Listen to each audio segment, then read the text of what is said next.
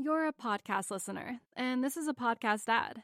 Reach great listeners like yourself with podcast advertising from Libsyn Ads. Choose from hundreds of top podcasts offering host endorsements, or run a reproduced ad like this one across thousands of shows to reach your target audience with Libsyn Ads. Go to libsynads.com now. That's L I B S Y N ads.com.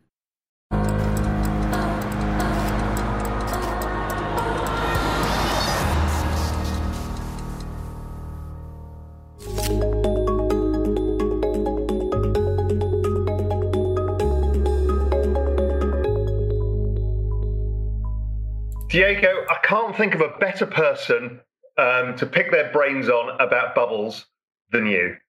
So, welcome back. Thank you so much, as always. Um, look, I'm trying to get my head around all of this. What? G- give me what what you think is going on right now. Um, you know, you and I last spoke, and the world was a different place, or the asset markets are a different place. The world's roughly the same. Mm-hmm. Um, you know, and you've got a deep understanding of these bubbles. What do you think is going on? What's your framework here? Well, I, I would look back into past decade, and I think the I like to summarize it in, in one line, which is the the transformation of uh, risk-free interest into interest-free risk. And, and, you think about what happened uh, ever since 08, and you know where once upon a time we had a, a whether it's the, the bond or treasuries paying five six percent and there was this great concept called risk-free interest. You know, you, you, we had it in the textbooks, and that meant that you could effectively put your money without any risk, um, uh, earn your five six percent, which was in nominal terms. Inflation was low, so you were earning some very nice uh, real yields. And uh, in balance, when you think about how you valued assets, you were discounting things at five percent plus credit spread. What, what we've seen in this transition rates to zero uh, negative, what it means is the present value of, well, first of all, of course, there's nowhere to park your money. So risk free is, is, is gone. Uh, and that has effectively forced us, savers and investors, to, to take more risk. Uh, the first dimension uh, and most obvious is duration. So you start out with your bond, you have to go 10 years. 20 years, and now even 30 years are deeply negative, which is just uh, an aberration. Uh, of course, when treasuries, when you need to go so long, then you're starting to take some credit risk. Look at the Spanish government bond, you know, and it's not just obviously the the appetite for for yield. It's just also the perception of low risk and and the totally artificial setup with monetary uh, policies without limits. And, and the combination of these two things lead to this bubble in duration, lead to the bubble in, in, in credit, where we're all looking, you know, lending for longer and lower, uh, longer for lower and lower yields. And, uh, and, for, and, and basically this translates directly, obviously, into equity markets. Uh, if we, you know, if you think about any asset that you can value discounting cash flows, well, uh, you know, the PV of $100 uh, you know, 50 years out, if interest rates are at 5%, is only 8 cents. Today, with interest rates at, at, at zero, it's 100. so, uh, and, and that's in euro, right? But certainly, what's happened is we have this process that starts with, with this monetary uh, transformation of risk-free interest into interest-free risk, and this creates a domino effect that pushes into duration, it pushes into credit, it pushes into equities, it pushes us into the liquidity premium, you know, private equity, private debt. And, and effectively, this takes us to a point which I think it's we've passed now. We are now in a new paradigm. We're in a new paradigm when the rules of the game are changing, and by now the bubbles are basically uh, too big to fail.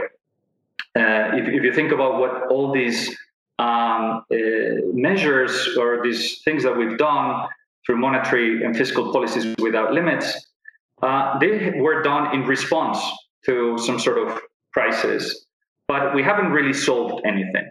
We've done four things, in my view. The first one is we've just kicked the can down the road. We've delayed the problems primarily through money printing and debt. The second thing uh, that we've done is we've transferred the problem. So this is basically currency wars and trade wars. you remember in 2008, the you know the U.S.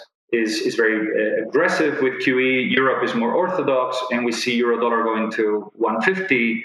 And it's not just the euro losing competitiveness versus the US, it was also versus China, where you had a dollar uh, a yuan peg. So four years later, Europe, having lost enormous competitiveness, clearly has to defend itself. We have the 2012 crisis, and when Mario Draghi walks in, decides to defend the euro, and amongst other things, introduce negative interest rates. And, and, and I always say that we would have never, ever, ever seen negative interest rates had the Fed been at 2%. the only reason we went negative is because the Fed was at zero. And is this battle effectively to try to transfer the problem and defend yourself, which is uh, feeding on itself?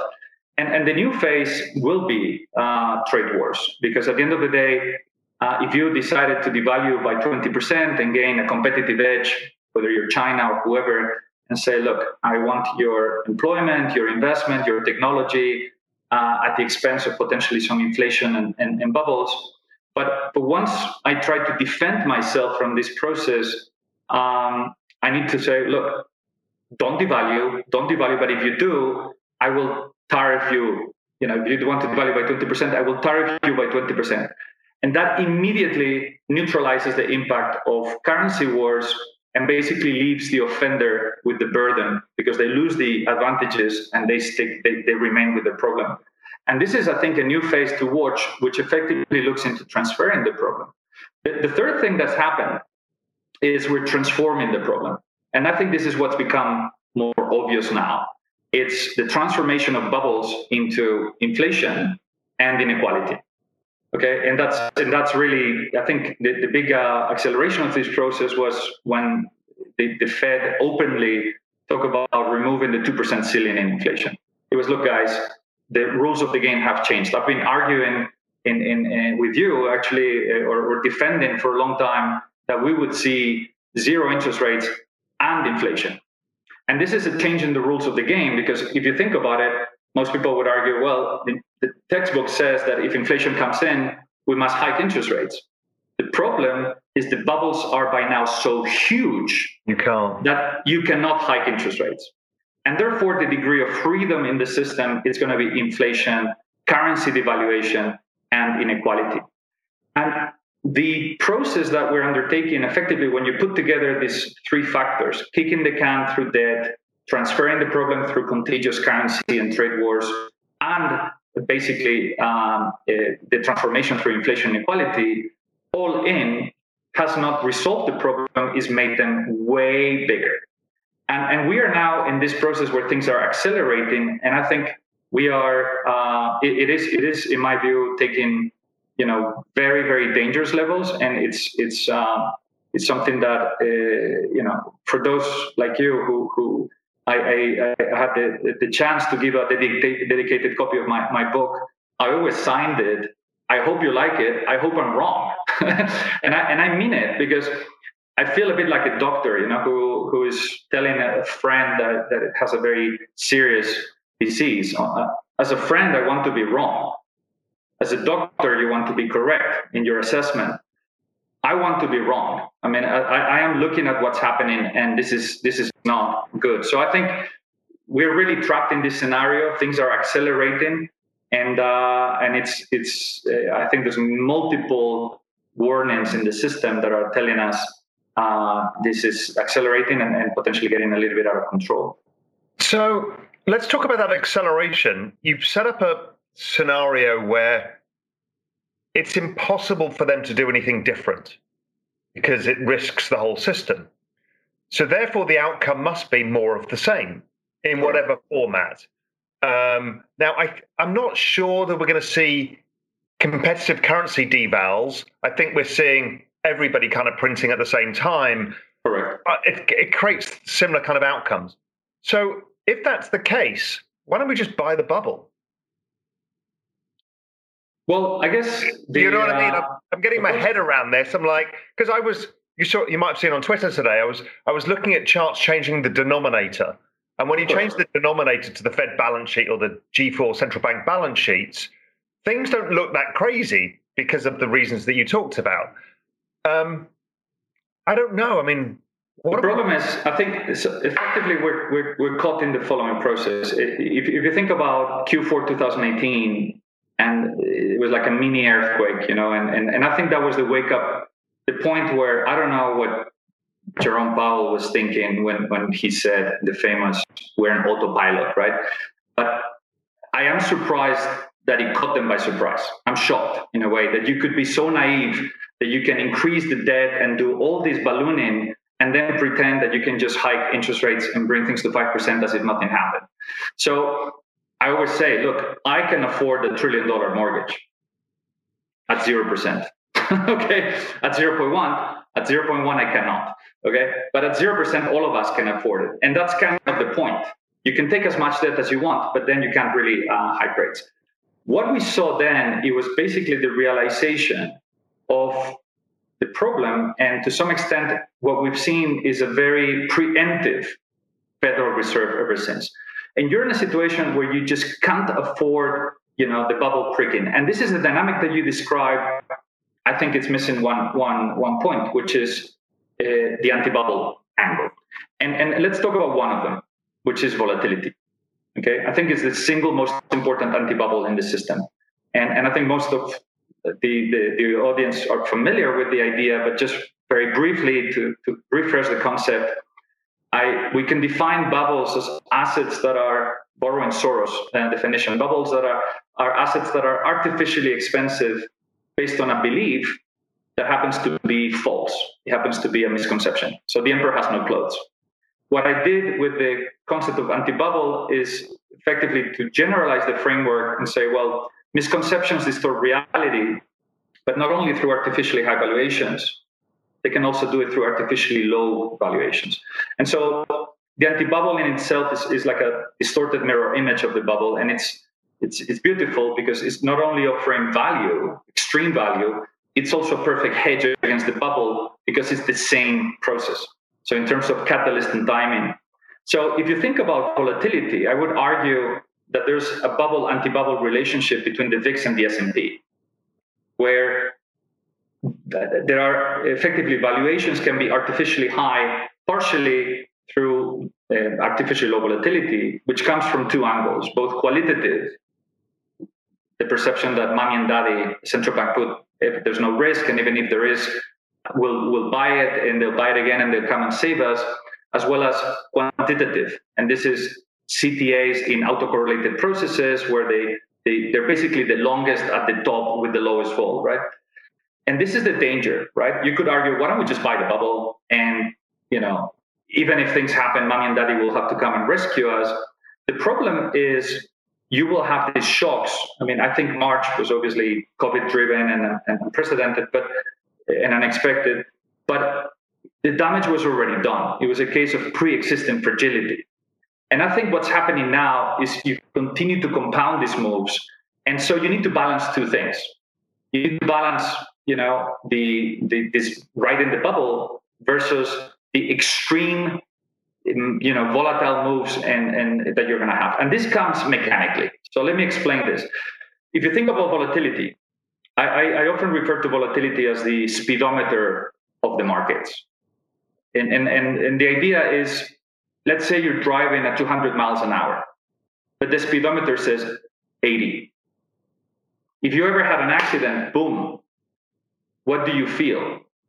Of course, you're going to feel whatever speed you, you were running, regardless of what the speedometer was saying. What does the speedometer say for Tesla? It doesn't tell you that you have a lot of risk. If you look at the price action, it's actually fairly stable, that thing. Uh, so the idea that you could lose 50% in a day might look ludicrous to some people, but it's something we can't really tell ex ante. We might know ex post, and it could be for any trigger. But ultimately, what happens with volatility is I use the analogy of fluid mechanics. Okay, nature in itself and fluid mechanics has two regimes: a laminar regime and a turbulent regime. And in the laminar regime, the world is linear, is predictable, right? But once you go into turbulent regime, the, the, the nature is chaotic. And I think that point is the VIX at 40. VIX below 40, the markets are linear. You basically operate in a scenario that it's somewhat well behaved. Once, and, and the line could be 35, it could be 40, but let's say 40. Now, the minute 40 is broken, you start to have a mechanical process that is effectively feeding on itself. Because I think most people are familiar with the concept of value at risk. Okay, this is just um, a way in which banks and strategies are measure the risk ex ante, right? You think about what is the probability that or that I will lose more than X uh, within within certain mm-hmm. certainty in a certain period of time, and basically gives you a sense of how much you're risking, right? What happens when volatility explodes? Of course, your value at risk uh, explodes, right? Your the potential loss increases, and what happens is your boss or your regulator or the market, if you're a day trader, will basically ask you to trade smaller. You need to cut. And as you cut the position, and everybody has the same position, it feeds on itself through some liquidity and then correlation. And this is when things go completely nuts. Yeah, we almost saw this with Robinhood, right? They all got tapped on the shoulder and we almost started a massive unwind. I got very nervous of the unwind. It didn't happen, but it came close. The VIX didn't break 40 and everything calmed down again and it's and it's I think it's a matter of time to be honest. Um, it, it, it's something that the, the, more complacent the market is, the more one-sided it is. I mean, it's almost. I think Robinhood is interesting. I mean, you, have seen probably like uh, these these Goldman Sachs indices. You know, the most shorted companies and the the here. It's almost like a bear hunt. I mean, good luck being long the VIX with the carry. Good luck being short anything right? In in this scenario, it's it's really one a bit of a one-sided call buying. So my my concern to your question of why don't we just buy everything is fair enough, and and I think uh, there is a rationale to that which I'll I'll get into, but it's going to be the problem is so huge and it's so obvious which way we're going that the drawdown and the sh- and the shocks are going to be brutal. And the bigger the problem, the bigger the shock, and basically forces mommy and daddy to come in. Now, what I think the way this ends, and I can see it, I mean, I think it's a very high conviction. It was science fiction not long ago. um, it's it's inflation, right? And and that's really, uh, I think that that catalyst. And so when you think about why don't we just buy everything? In fact, the, the system's telling you, look, the hundred euros. If you buy if you're in cash or you're in credit or you're in fixed income, the 100 euros that your 10, 20, 30 year bond are going to give you are going to buy you nothing. Okay. So you're simply stupid holding that money, put it into equity, something real assets, something that will, will get you out. And the flip side is you could even buy equities levered because, you know, or a house. You buy a house and you, then your mortgage shrinks and inflation comes in. So the question is the system's telling you to lever the hell out of this can you withstand what will come even without a moving rates? And I think this is this is the trade-off that, that I think it's coming. And and the dips are, you know, the buy the dip mentality, all these things work until they stop working. And then my worry is that it's just mechanical. It's not a there's, very little you can do once it, the mechanical process is activated of this uh, liquidation. It's, it's, it's, nothing you can do. You, you, you've run hedge funds, you know how it works. And, and this is the reason which I think the Federal Reserve is now more aware of the problem. And in my humble opinion, what we're seeing now with 30-year Treasury yields at 208, and, uh, and, and they are kind of watching the market, knowing, okay, this looks okay for now. They're like just monitoring things a little bit there's a perception in the market that the 30 year might be alive. Um, and and I think they're just monitoring it. But let's not forget, you know, the the, the equity uh, equities have duration. In fact, the, the longest duration ever, and which we reckon is over 30 years. So your your collapse in, in, in 30 year treasuries uh, will come with, uh, with with with pressure on the equities, which today the market's completely ignoring. But as these things happen, my next step, I think, in this chess game is we have a big shock. I don't know when. I don't have a crystal ball yet. Uh, but I think the Fed has a YCC yield curve control in, in the door. I think you're going to see mommy and daddy effectively stepping back in, providing some support, bringing long term yields lower. And basically, I think this is, in my view, part of the change in the rules of the game where you will see zero interest rates and inflation. And as you change the rules of the game, this is going to lead to what you described is everybody printing and effectively all the currencies going uh, down or up together.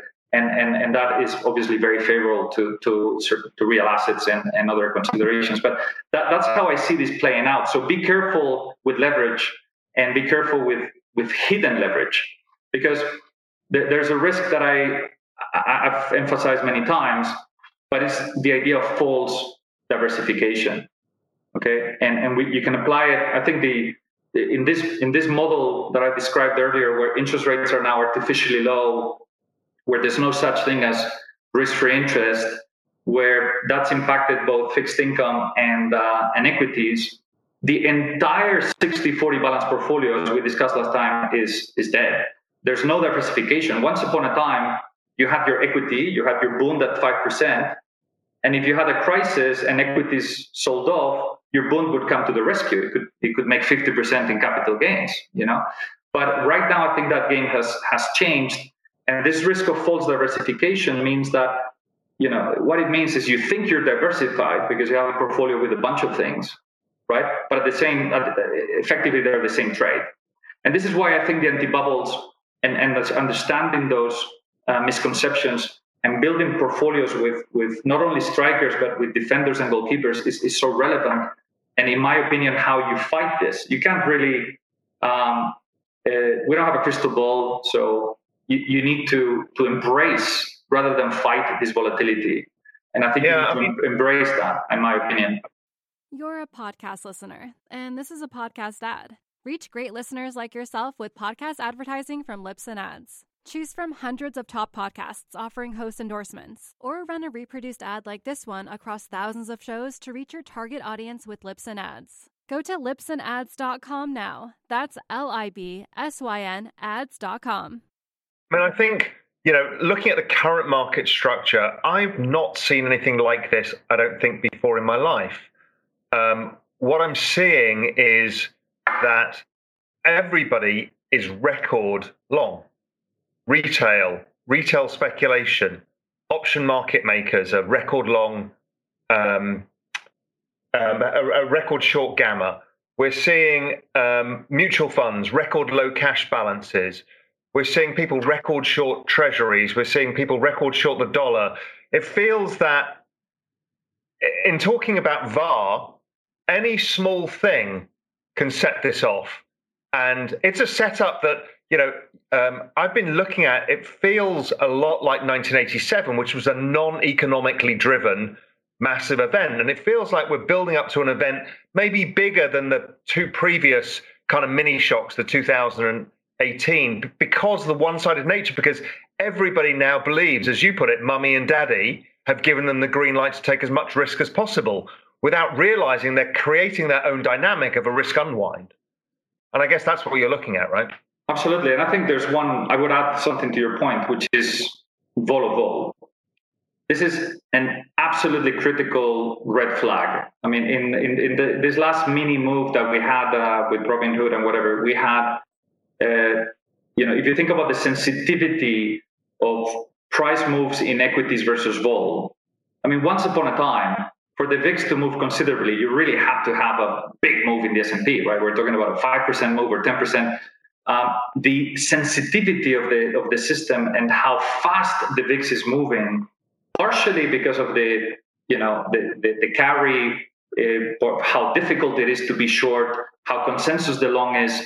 It's actually extraordinarily difficult right now. But I would argue that these moves and this vol of vol, for me, is a very big uh, uh, uh red flag.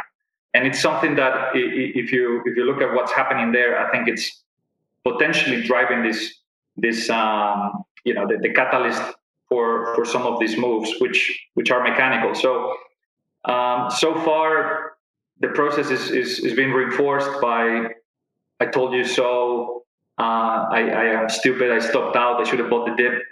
And uh, and it's getting to points where you know from every point of view that you look at it and, and any justification. I mean, we just keep changing the the metrics, right? But there's no question that uh, assets are incredibly expensive in absolute terms. Nobody can deny that. The um, you know we're doing a lot of analysis on this, but obviously on a, on a risk uh, equity risk premium, which is yeah, it's it's super expensive, but relative to the alternative is is cheap. That's certainly not longer true.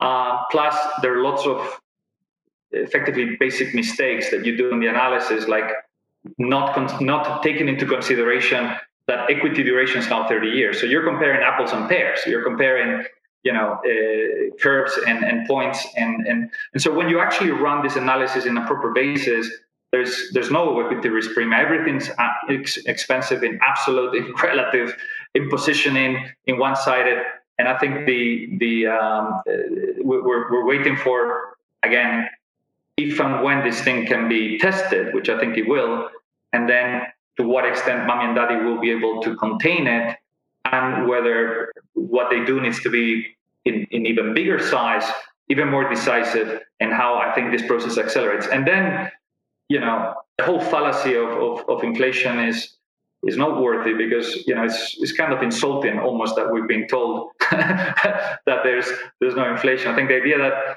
they, they're pretending that you know CPI is this one number is inflation your inflation is different from mine and from any other of the of, the, of people on, on, the call. And I think this this entire thing, this construct, this bluff, is is to be tested. And uh, but for the time being, is is really one side street. And if you try to get on the way, it's brutal. Um, I think Jim, Jim Rogers said very wisely, manias uh, destroy those against them on the way up and those for them on the way down. And it's it's it's in that sort of dynamic that you you you know it's it's hard to to, to play. So, gold, like gold is a core part of your portfolio. Mm-hmm. Gold now looks like, and much like you've been t- saying for a long time, a replacement for bonds in a balanced portfolio of some sort. And they actually trade like bonds. You know, I put the chart on Twitter today. They trade pretty well correlated nominal bond yields and gold. Um, but obviously, gold has more probable upside uh, you know, it's got the longer term trend in its favor, etc. Why is gold so damn frustrating over the last six months? I mean, it kind of it hasn't fallen off a cliff and it's not gone up and it's just grinding everybody out of a position. I think the market is is giving some uh, mixed messages. I think on the one hand, um, the I agree with you. The performance has been uh, frustrating we could argue that the run up to the all time highs in August uh, perhaps carried a lot of people along. That we, have been cleaning that for for a while.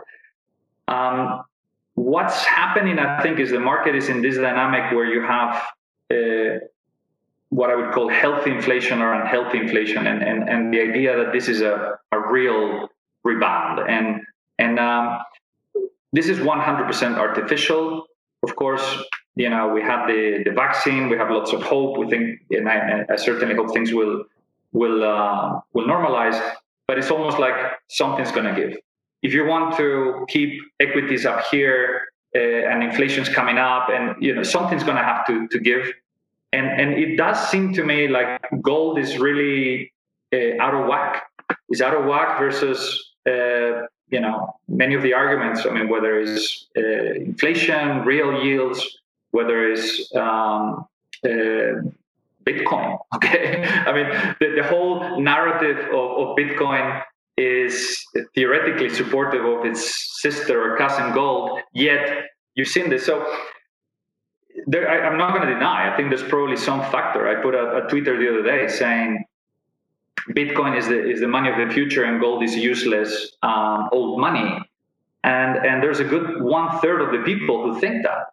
It's it's it's shocking, um, in my opinion, um, that when this is really you know that you were comparing bonds to to gold. There's a very fundamental difference that as we look into the next years, uh, next decade, I always talk about you're familiar with my, my portfolio construction analogies, and I use the, the, the football or the soccer team. And, and, and what I mean by that is when you build a portfolio, it has to work as a team. It's not just 11 random guys in, in, in school. The strikers have a job, the goalkeepers have a job, the midfielders uh, have a job. And in addition to building your portfolio in this balanced way, because the, the risk of false diversification means you're basically playing with 11 strikers, you, you don't realize it, but there's only strikers. And that's why when things go wrong, everything's the same trade. But there's one additional dimension here. Okay, so it's not just about building your uh, your team with strikers, defenders, and, and, and goalkeepers. You also need to take into consideration whether you're long or short inflation. And, and I think when you look at your strikers, this clearly favors equities to credit. When you think about your midfielders, it favors real assets versus cash. And when you look at your goalkeepers, it clearly favors gold versus fixed income. So, to your point on the relationship, I think it's fair. But in a world where I believe inflation is the end game, or unfortunately, stagflation is the end game, I think that divergence between gold and fixed income is an absolute no brainer precisely because of its its the, what we discussed on the currencies and how it's going to play out. So for the in the short run, I would argue that gold is definitely behaving as an anti-bubble. Uh, and I think these are opportunities to accumulate. bonds have been used as an anti-bubble historically, so I can understand why in this this kind of world the two are correlated. As you say, if the bond dynamic changes, it should be very positive for gold. I mean, there's there's probably even a good, nice pairs trade. The problem is that the problem is exactly, absolutely, yes. I think the, the issue with, with fixed income is the, the asymmetry, right? Uh, you've already squeezed all the orange, all the juice in things like, or at least most of it, in, uh, in nominal terms from things like the Bund. Okay, the idea, the ludicrous idea that you could see uh, nominal yields going to minus two or minus three, it's kind of ridiculous because you know at zero percent, we mentioned earlier, I, I, can borrow a trillion dollars, right? But at minus one, how much can I borrow? You don't need to go to minus two or minus three. You know, you, you, at minus one, you will fill the bucket in, in, entirely. So I think in that sense, the, the, the I, I, I, always use the analogy, half joking, of, of the Bund being Franz Beckenbauer, right? This legendary uh, defender from Germany who was amazing uh, the, the, guy is now 75 years old, right? So the ability for the Bund to defend through through basically nominal yields, it's it's non-existent, right? It's, it's, it's very limited. And you could argue, on the other hand, that the treasury actually has nice room. So in this dynamic, I think gold and treasuries and duration make a lot of sense based on the view that this is very artificial on the asset side and that we will be tested. So I think treasuries will definitely behave strongly. And if you think about that, not only in nominal terms, but also with inflation, I think TIPS have phenomenal upside because you, you have the entire pickup on the nominal plus, even if the CPI or break evens. I mean, I, I think that's there are assets that are part of our team. It hasn't been easy the last the last few months, but I, I, I don't believe this what the macro is telling us, and I think the mixed messages are, are hurting uh, some of these assets. And uh, you know, we talked about positioning and trends and fads. Time will tell, but in my opinion, I, I believe strongly uh, in gold, and I think that treasuries also have a, a, a role to play. Um, talk to me about inflation because you talked about different measures of inflation. How I'm thinking of this, I mean, I, I've spent a long time writing about this and thinking about it. And what I see is CPI is CPI, whatever, it's a basket of goods. I look at wages in real terms have basically not gone up over the last 50 years because of demographics of two massive cohorts of people the baby boomers, the millennials. We had globalization, we had leaving the gold standard and fiat money, and we've had technology, right? These massive waves. Yeah. And people have been screwed. So their wages haven't gone up, price of assets has gone up. So you, you can buy less and less assets with your money when I think of inflation, I see that. So it's like wage deflation as opposed to inflation per se, because your your ability to invest becomes less and less and less over time. I also think that inflation is more about the devaluation of fiat currency purchasing power, as opposed to again the the 1970s demand pull inflation brought by a massive cohort of people. So I think it's a very different inflation, and people don't really understand it because it's very hidden, because it's not in the numbers. Because we're looking at those CPI numbers are the numbers from the 70s. They're not applying to what's going on right now. What do you think? I, I agree with you. I, I, I basically summarize it you know the, the, inflation deflation debate is, is fascinating right and you, you see people arguing i mean it's undeniable that there are very strong deflationary forces in the system okay we have unemployment we have weak economic activity you mentioned uh, technology we have demographics we have overcapacity we have malinvestment and eventually bubbles right so all these things are deflationary what we're missing and what you're describing is this one single force on the other side called money printing, which totally offsets and wipes out all the deflationary forces. It's almost like we're giving central banks the freebie of deflation so they can print even more. But the net result, what it might it looks like stability, it's not. And that amount of money that is being printed, it's there, and it's effectively leading to what you say that hidden inflation, which is uh, in asset prices, is inequality. I use, and I'm talking about the bluff earlier. I, I like to use an analogy, uh, uh, which is the, the, the, frogs in the boiling water, and and it's well known uh, that if, if, you throw a, a, frog in boiling water, apparently it jumps out.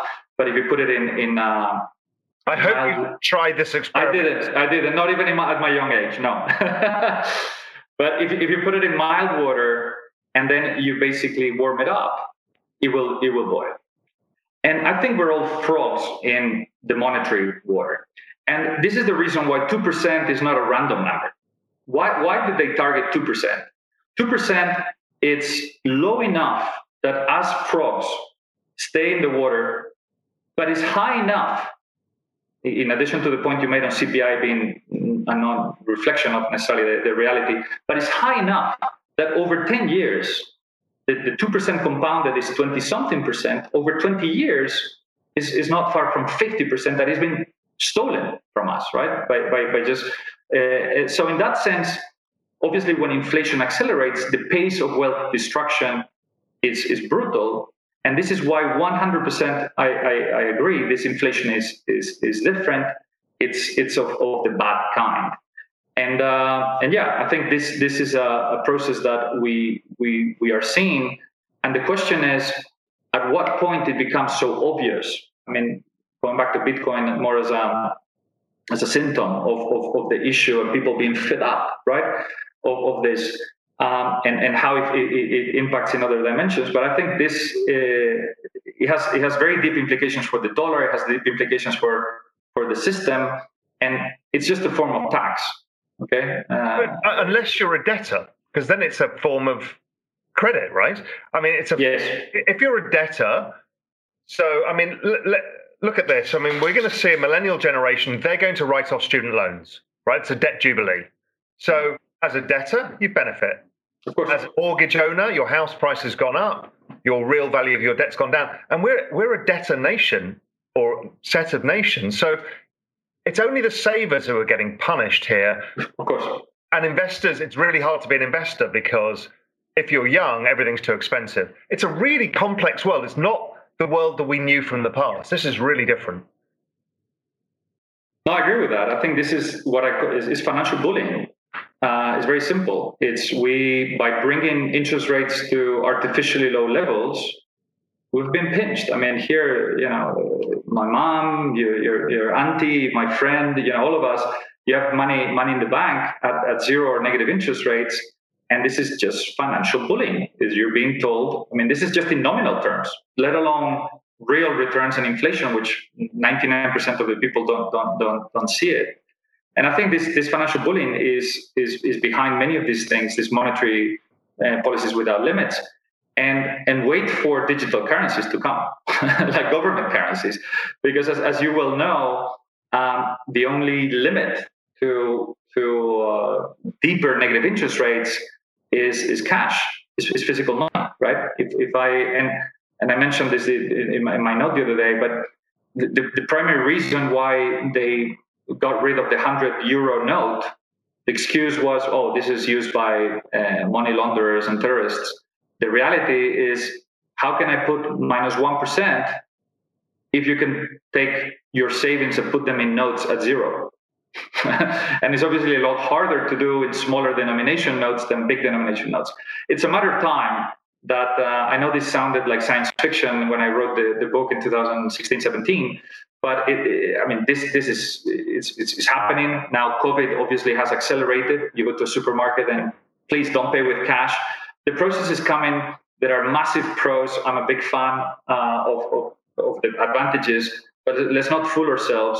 We are now uh, uh approaching a process where you, they can actually impose is negative interest rates, which is just just another and tax. It's, it's another tax. Also, you know, if the game is to generate inflation, which is the only way out of the debt, then controlled, the big, controlled inflation because the, the, the, exactly that's but the big issue that they've got is velocity of money. Now, when you give the central bank the ability to directly give money out in electronic currency format, you get around the banks. So you can actually generate you can actually sidestep some of the velocity of money argument. So that gives them ability to, to increase inflation somewhat. So I get why they're doing it. It's pretty shit for anybody who's a saver. Yeah, I think uh, you're, you're pointing out that they, they be careful what you wish for. it would be my my point, and I think that the central bank they know the exit is to deflate or inflate their way out, out of the debt. And if they could do it at a fast enough pace that doesn't really create a collapse, it would be ideal. But unfortunately, it's super difficult to control. You're, you're, talking about velocity. We're talking about other things which are even bigger problems, which is asset bubbles. And and and this is the thing that is extraordinarily difficult to fine tune. And I think the Fed is, you know, it's been a little bit a bit like Druckenmiller would argue. You, know, you, you sneak a, a, a hike, you know, eh, the way he talks about it. You, you sneakily put one here and there. You, you, you, he's right. I mean, if you just have this game where we believe that they're in full control and they can send equities to wherever they want, and this is not, they're always going to be there. I think that the, the size of the problem is bigger. The, the, the tools they have to control it are smaller, and this ultimately leads to to, to bigger responses. So I think this acceleration is not happening through the through the real world. It's happening in, in channels that are different and that are extraordinarily dangerous. Are we closer to Japan? Are we gonna are we really you know becoming Japan or are we becoming Argentina? And and probably both. And, and that's the scary thing. The world arguably is becoming very polarized. It's very polarized. Uh, in, in, you know, politically, it's, it's polarized in terms of market outlook it's the deflation versus inflation. It's it's all polarizing. And there's one thing for sure that we know when things are polarized: volatility. okay, because one day I'm right, next day you're right, and and volatility is not neutral for risk. Volatility is bad for risk. And so this polarization of the markets, I think, will invariably lead to these vol spikes. And this is why this is going to become so difficult to navigate and uh, and yeah, it's, it's, it's certainly not a, a one way street. But I think the, the, the big bluff from from the central banks with respect to wanting inflation, it's uh, it, it's it's a be careful what you wish for. And any people from Latin America who are uh, listening to this know perfectly well that these policies don't fix problems; they actually enlarge them. And and I think we are about to, you know, it's it's hard to see based on where we are. But but I think the uh, you know it's it's going to be a, a wild run. Right, I've got a ton of questions because you're always super popular in Real Vision. So I'm going to ask you. Uh, let's let's try and ask as many questions. Oh my god, I'm literally hundreds. Um, okay, from Peter, what are your favorite option strategies, trades long and short in today's environment for a retail investor? Yeah, what should retail guys do here? People who can't get access to your fund and they're trying to think this through themselves. Um, what should they do? Well, when you're a retail guy, you should stick to listed. So, um, you know, vanilla listed Um, I uh, right now, and and this is when you think about options. There are two ways to trade options. Two ways. There are two fundamental schools of trading options. What I would call the Black and Scholes boys and girls, and Monte Carlo boys and girls. How, how do Black and Scholes people think?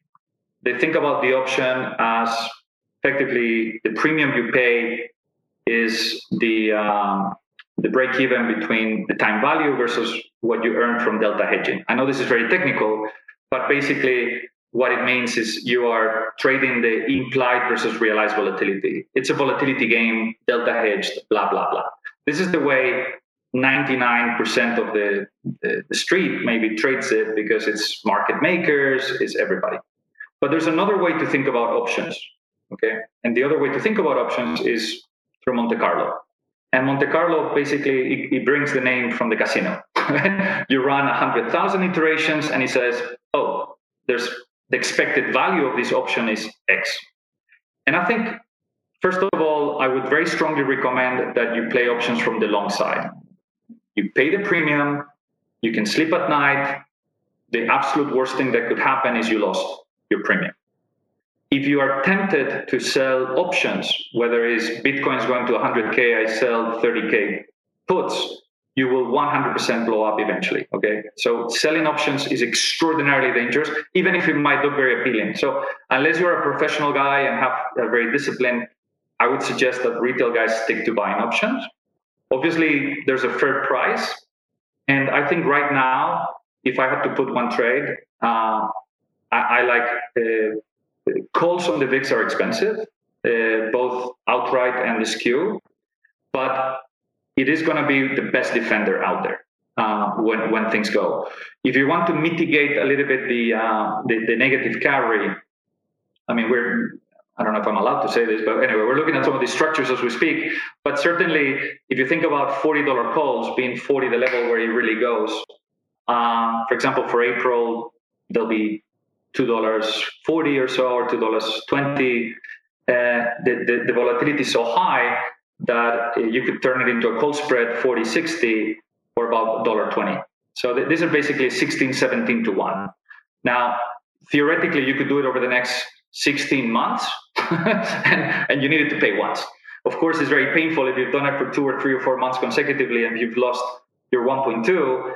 Um, so the key thing is you have to stick to these strategies, right? You have to be consistent, believe in the process, and and and, and do it for a reason, right? So I think buying options is safer clearly than selling them. Where are those pockets of opportunity? Buying gold, gold calls, treasury calls, VIX calls. That's the way I play this because they are defenders. But there are multiple other ways in which you could express and your the views. The key thing that you do here is you do it in a systematic you know, basis where you analyze what's going on, you're not trying to call the market.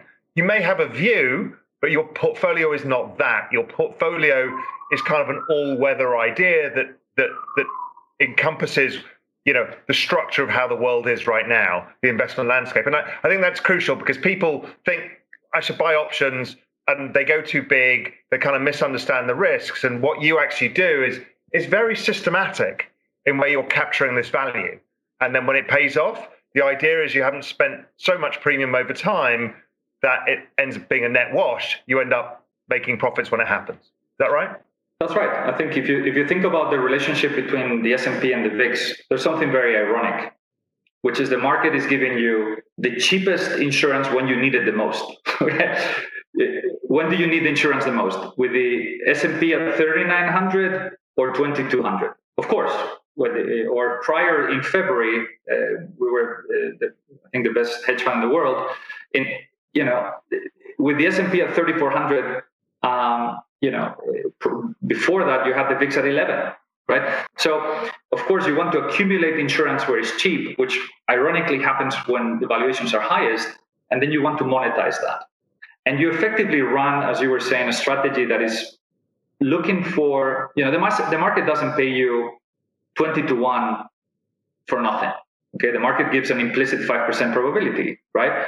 And and that's something that if you just play once, you have 95% chance of, of losing. losing yeah. so then you become tired, you become frustrated. But so, as you said, and this is huge, very important, is the sizing of the trade.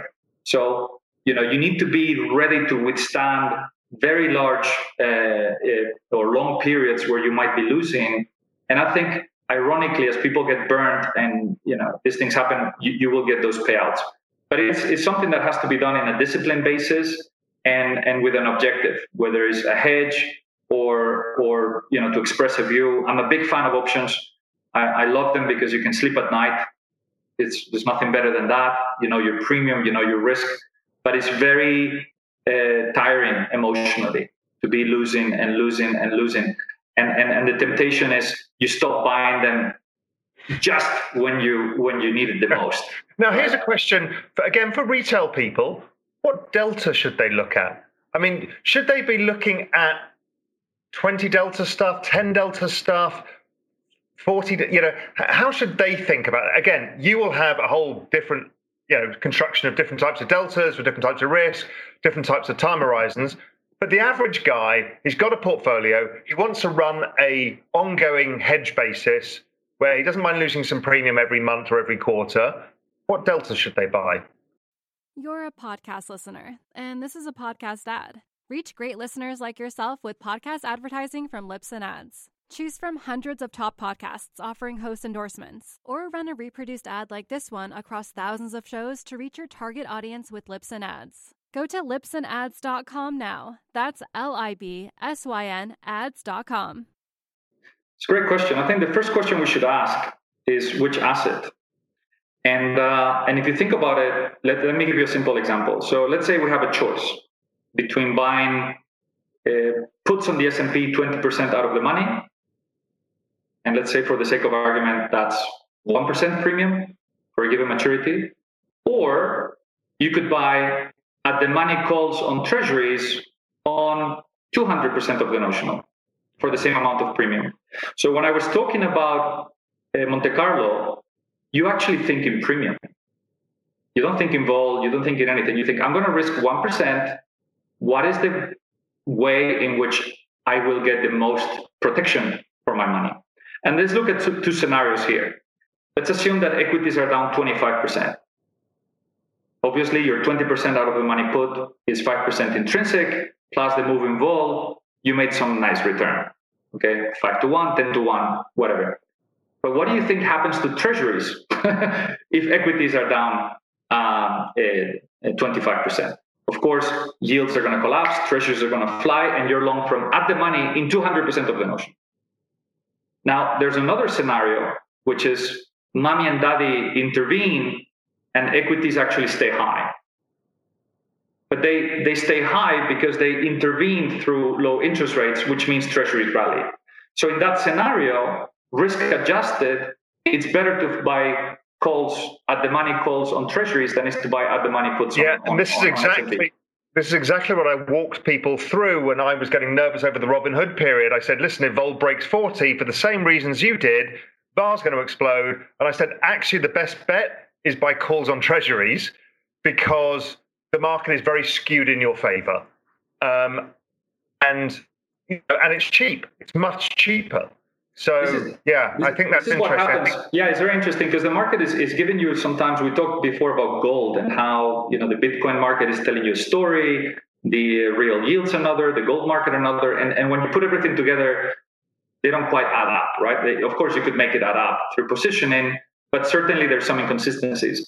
So I would say that in this environment, looking longer term, we know the anti bubbles will perform you know that the bubbles are too big to fail, they will be tested, but it will only lead to more accommodation, which is why if you put a gun in my head, I'll say buy the call on the anti-bubble, which is cheaper. It's you're buying at a steeper discount. So whether it's calls on gold or calls on treasuries or the ultimate defender being the calls on the VIX, the, the thing we need to consider is the basis risk. Okay, so if you're hedging a long S&P portfolio, of course, you want to buy puts on the S&P because that, that, that will give you 100% coverage. If for whatever reason you bought uh, puts on something else or calls on something else, there could be scenarios, and we saw it in March with Ray Dalio and, and risk parity blowing up, where your your hedge doesn't work.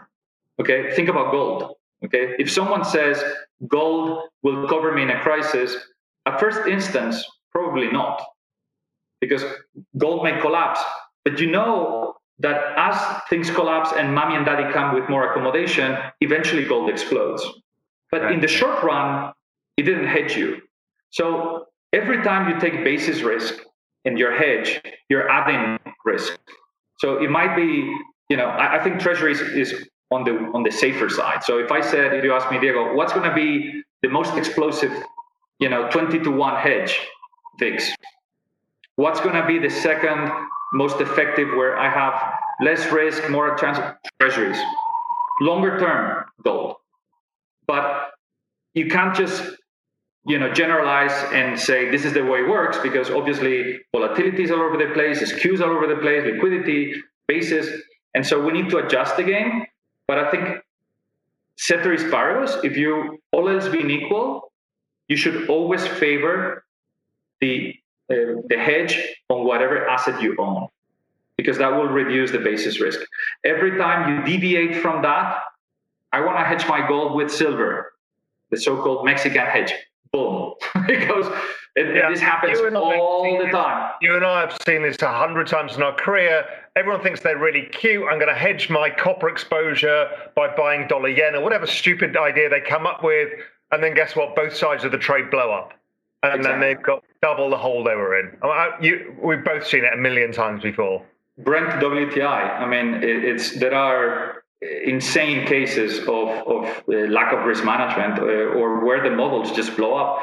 Of course, they're the same thing until they're not. And, and, and these moves are so consensus and so large that once they reach, I mean, we, we saw recently, you know, the basis in COMEX, right, in gold.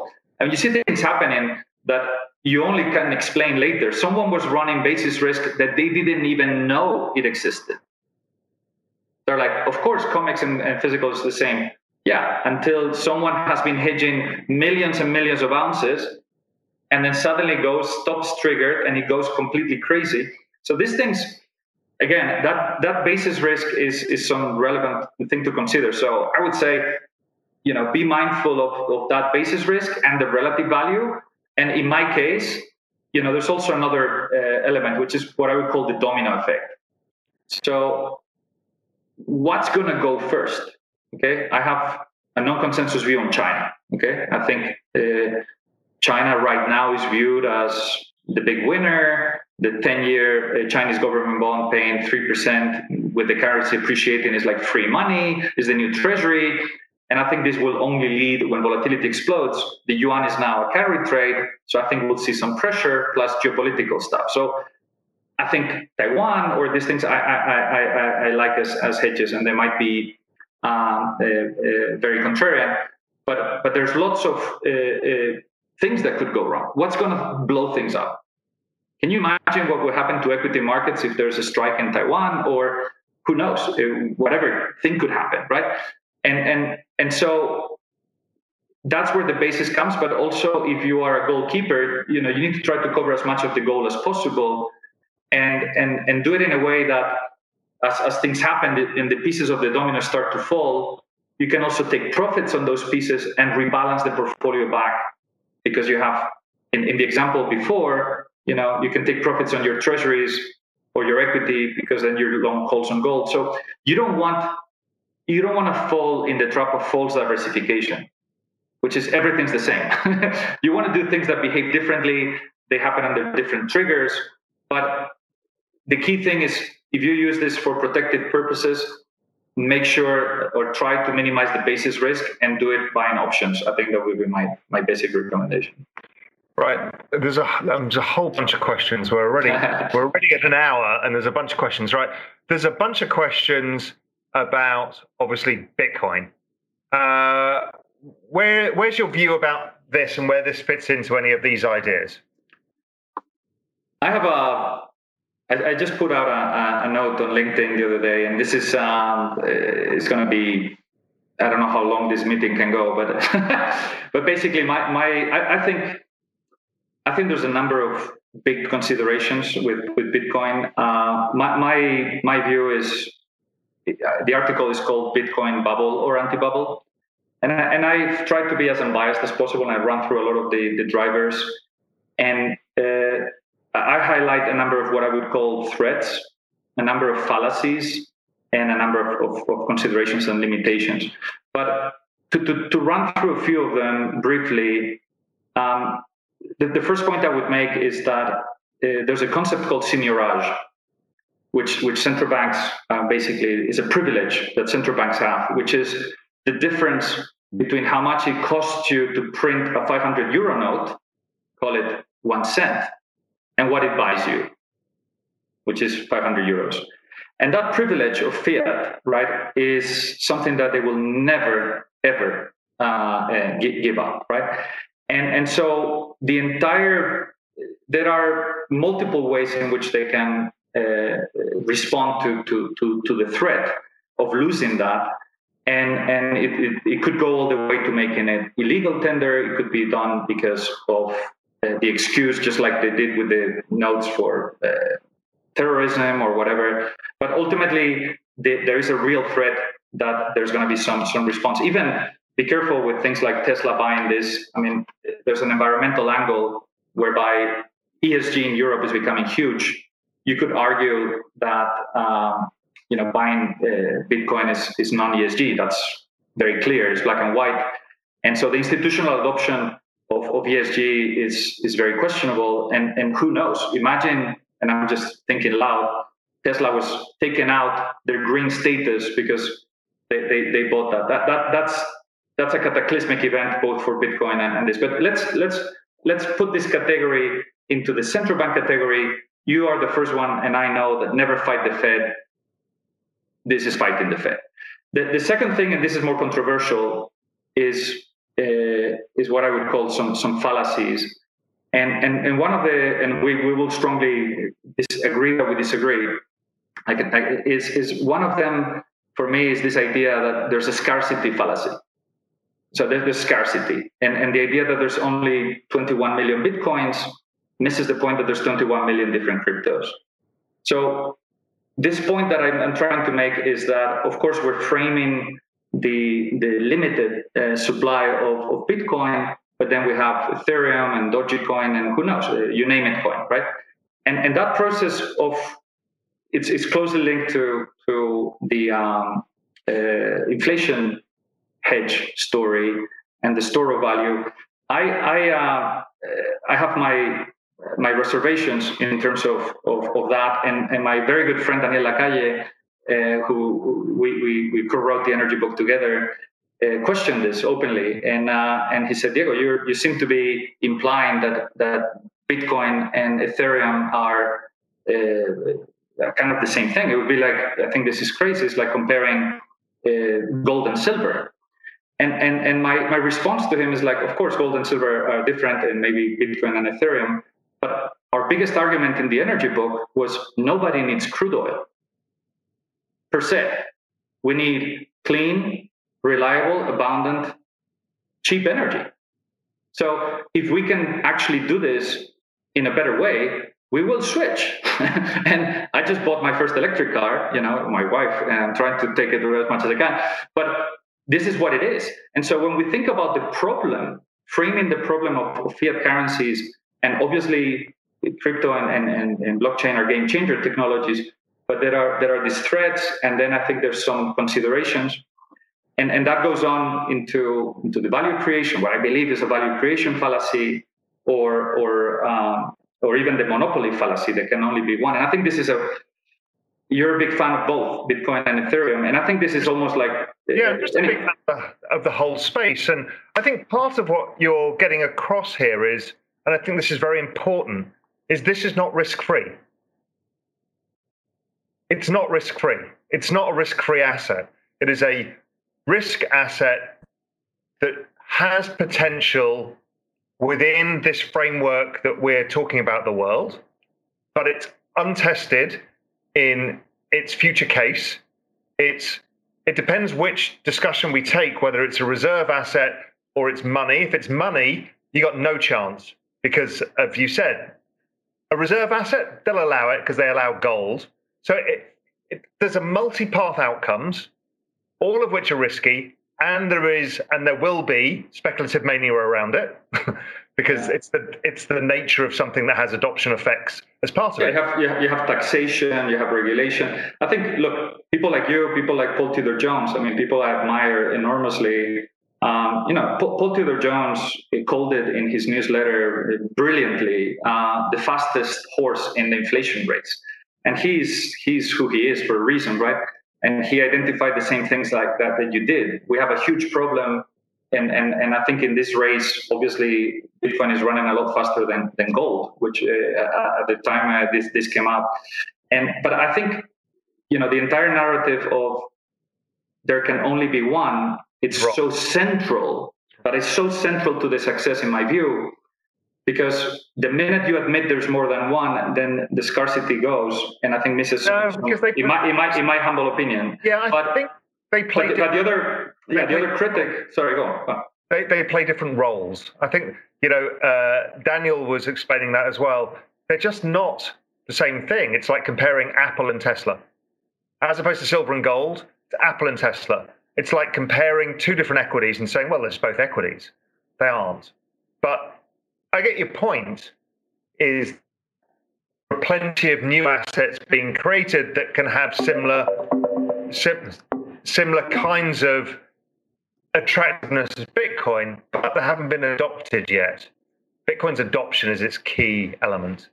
Yeah, but do you go on? One of the no, one of the things I loved about putting the article in Bitcoin in, in, in LinkedIn is that I got so many comments, which actually tells make, you make, I love it. I, no, I no, but meaning that there are lots of arguments. You know, some one some guy said, Diego, I 100% agree, and you didn't even touch on Tether. And I'm like, which is my, you know, okay, fine. But then the other guys came in and, and gave me fantastic arguments, which I I've, I've, they've given me the opportunity to, to to think through, like network effects and whatever, and and Metcalfe, Metcalfe's law, which I know you're a big fan and this is truly fascinating. I think I'm, I'm coming from from a different uh, perspective, but I also see you know some some jumps in in in in logic in this dynamic. It's all it's all very interlinked. But of course, we're we're looking at utility and exponential growth of utility and how it translates to to prices. We know technology is not a, a an asymptotic process; it's, it's S curves. But I think uh, ultimately, my, my, my, conclusion, just to, to, to, put an end to this, um, or we can continue as much as you like, but but I think that are it, it's I, I would personally argue that is is in the bubble anti-bubble debate is 80% bubble, 20 anti-bubble. But it's uh, I know it's a strong statement, and I, uh, but but I, there are multiple reasons that and risks and considerations across the government intervention, manipulation, regulation, taxation, uh, as well as certain beliefs and misconceptions related to this narrative of currency versus store of value can only be one, and, and more technical issues like like implementation, which yeah, I mean, the BIS. And, and but makes, it's it's, a, it's and that makes total sense because gold doesn't have any of those, so it has less of a risk premium versus Bitcoin. Bitcoin has the risk, has a premium, so it kind of it makes sense. And you know, as you said, you know, with gold it's a known quantity. You know what it is. You know what it looks like. You know what it does. You know how it fits into a portfolio. You know, I think I think that's you know it's dead right. I mean, your how you construct it is you know is your own assessment of the risk. I think it's exactly the right thing to do. Because um, everything, if you talk about the inflation argument, ultimately, as, as the currency, as you pointed out earlier, as, as the value of, of uh, the currency converges to zero, everything is an inflation hedge. This is an inflation hedge. of course, everything is an inflation hedge, like in Venezuela, right? So it's going to be an interesting ride, and I think Paul Tudor Jones and you, uh, you know, pointing on, on on on the fastest horse, it doesn't mean it's the only horse, and and it doesn't mean that there's no risks. But I think this idea of hodl and whatever, we need to remind ourselves that Paul Tudor Jones or Druckenmiller and these guys that come in you know as well as I do that they're not married to anything. Okay, so uh, well, they're women. Of course, they're wives. Yeah. They're, they're, lovely wives, uh, but they're not. They, they buy and sell stuff. So they're traders. They've identified the process. And if, if you, and I'm not going to compare it by any stretch, but but if you think about GameStop, you know you have a very clear um, small bubble, but where it's a zero sum game. It's a zero sum game where you know some people were short, some guys came in, and then what happened is some of the smarter guys, you know, got out, and some others are now long term holders, right? And I think you want to be in a situation where you're sizing the bet, you're you you you you you not you need to have an exit strategy when you know you think about something being you know forever a sailor i will never sell 100 years. Put your money from a treasury from a company's treasury and don't sell it for 100 years. It's like dude where are you it's, it's, it's insane. But i think look it's a fascinating uh, case. I i i have my reservations as i as i uh, stated but I can see a lot of the merits, and, and I respect a lot, uh, you know, uh, people like you and, and, and, the arguments. But I think as I, I think through them one by one, there are lots lots of reasons to to, to be to be uh, mindful and, and and play it without leverage. Don't sell options on this. Make sure the size is is rightly done, and uh, and yeah, it's very symmetric. So uh, at these levels, is that convexity is is obviously more two two sided, but uh, who knows? Final question. Um, something that's on my radar screen as well from AJ. Uh, can you ask Diego's opinion on emerging markets over the medium long term? Super important question. And um, I, I, think emerging markets, once again, uh, you, you have very strong two sides of the story. I mean, one is we are printing a lot of money. This money is going to go into commodities, into infrastructure, uh, some of the emerging markets have been much more fiscally prudent. Some of them have not. And, and my my I suspect that we're going to see a bit of polarization across EM. You can't quite just put all of them in the, in the one basket. I would say that in a benign market environment, uh, they will all do very well. The carry is attractive. I think some of them will be more resilient than others. And uh, I I think in that sense, positioning could be relevant. I happen to have, I mean, one of my biggest, uh, I'm going to call it mentor, but people that I admire uh, and I respect a lot the way he thinks is Ray Dalio. And, and I couldn't, in, in China, we, we strongly disagree, uh, which is very, very healthy. I mean, we, I don't agree with 100% that, that he says, but, but I, I think it's a very, uh, there, there are going to be amazing opportunities but it's not just one trade. It's going to have you need to do the granularity, and and and in some ways, I think currencies it, will all go down to the currencies. It's, about the total return. Um, remember Brexit. You know how uh, as, as, the pound collapsed, uh, real estate went up. It, it's really about it's about the total return. So you think about what happens to those assets. Are you going to buy the Bovespa okay, is it in dollars? Is it in in in in, in, uh, in local currencies in real? And and I think when you think about the currency, the carry, the funding, the vol, uh, I am. It's a risk asset, so I am somewhat constructive over the medium long term. But let's not fool ourselves. VIX hits 40, things go wrong, it's going to get decimated. And and this is the, the challenge that we have. It's a little bit like commodities, right? But arguably commodities two plus two is closer to four uh, than, than, than in emerging markets where it's, it's, it's, just dump it, the exit door is very, very limited. And so I think commodities, obviously, it's a matter of price where you come in, but it's a fascinating asset class. I'm not going to claim I'm, I'm an expert, I'm, I'm not, but I, I, think there are going to be great opportunities. And, uh, and there's certainly, if, if you have the right managers and the right discipline, it could be it could be a very very uh, good asset class, but it's also it could well be one of the pockets that could could go first as well due, due to carry and and it's the first thing that you unwind in a in a blow in a volatility blow up. It's, it's the carry trades and and we saw that I think you remember Aussie yen in uh, it's not even a, a, an emerging market currency, but the move in Aussie yen uh, funded carry it was just irreal and, and, and then the yen reversed. It, I think when volatility hits, positioning is really what drives the market. And so uh, try to avoid a consensus plays, do it safely.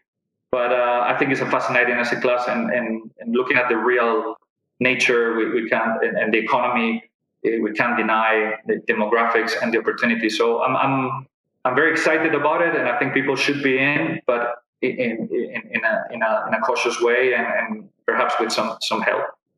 Diego, as ever, look, thanks for being our guide through this. It was like this world is set up for you. I mean, you wrote the book about it, and now we're living it. And so checking in with you is always an honor. I always love hearing from you. Love your perspectives. So thanks so much, my friend.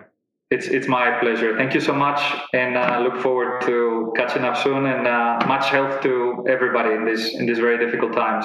Yeah. I, I just managed to get my mum out of Spain. I've just got her over to Cayman. She's in quarantine now for two weeks here but she was on her own for a year in Javier. It's been it's been super super difficult for all our moms, I think, uh, and, and dads. Uh, it's it's it's devastating. So I sincerely hope uh, it will come out of this soon, and uh, you know we'll have a we're gonna have a, glass a healthy, a, a, healthy, happy glass of wine in, in the next uh, Real Vision uh, event, which I I miss. So uh, big big uh, big thank you to everybody, and uh, best of luck out there. Yep. Thanks, thank Diego. You, Thank you, you so much. Take care, man.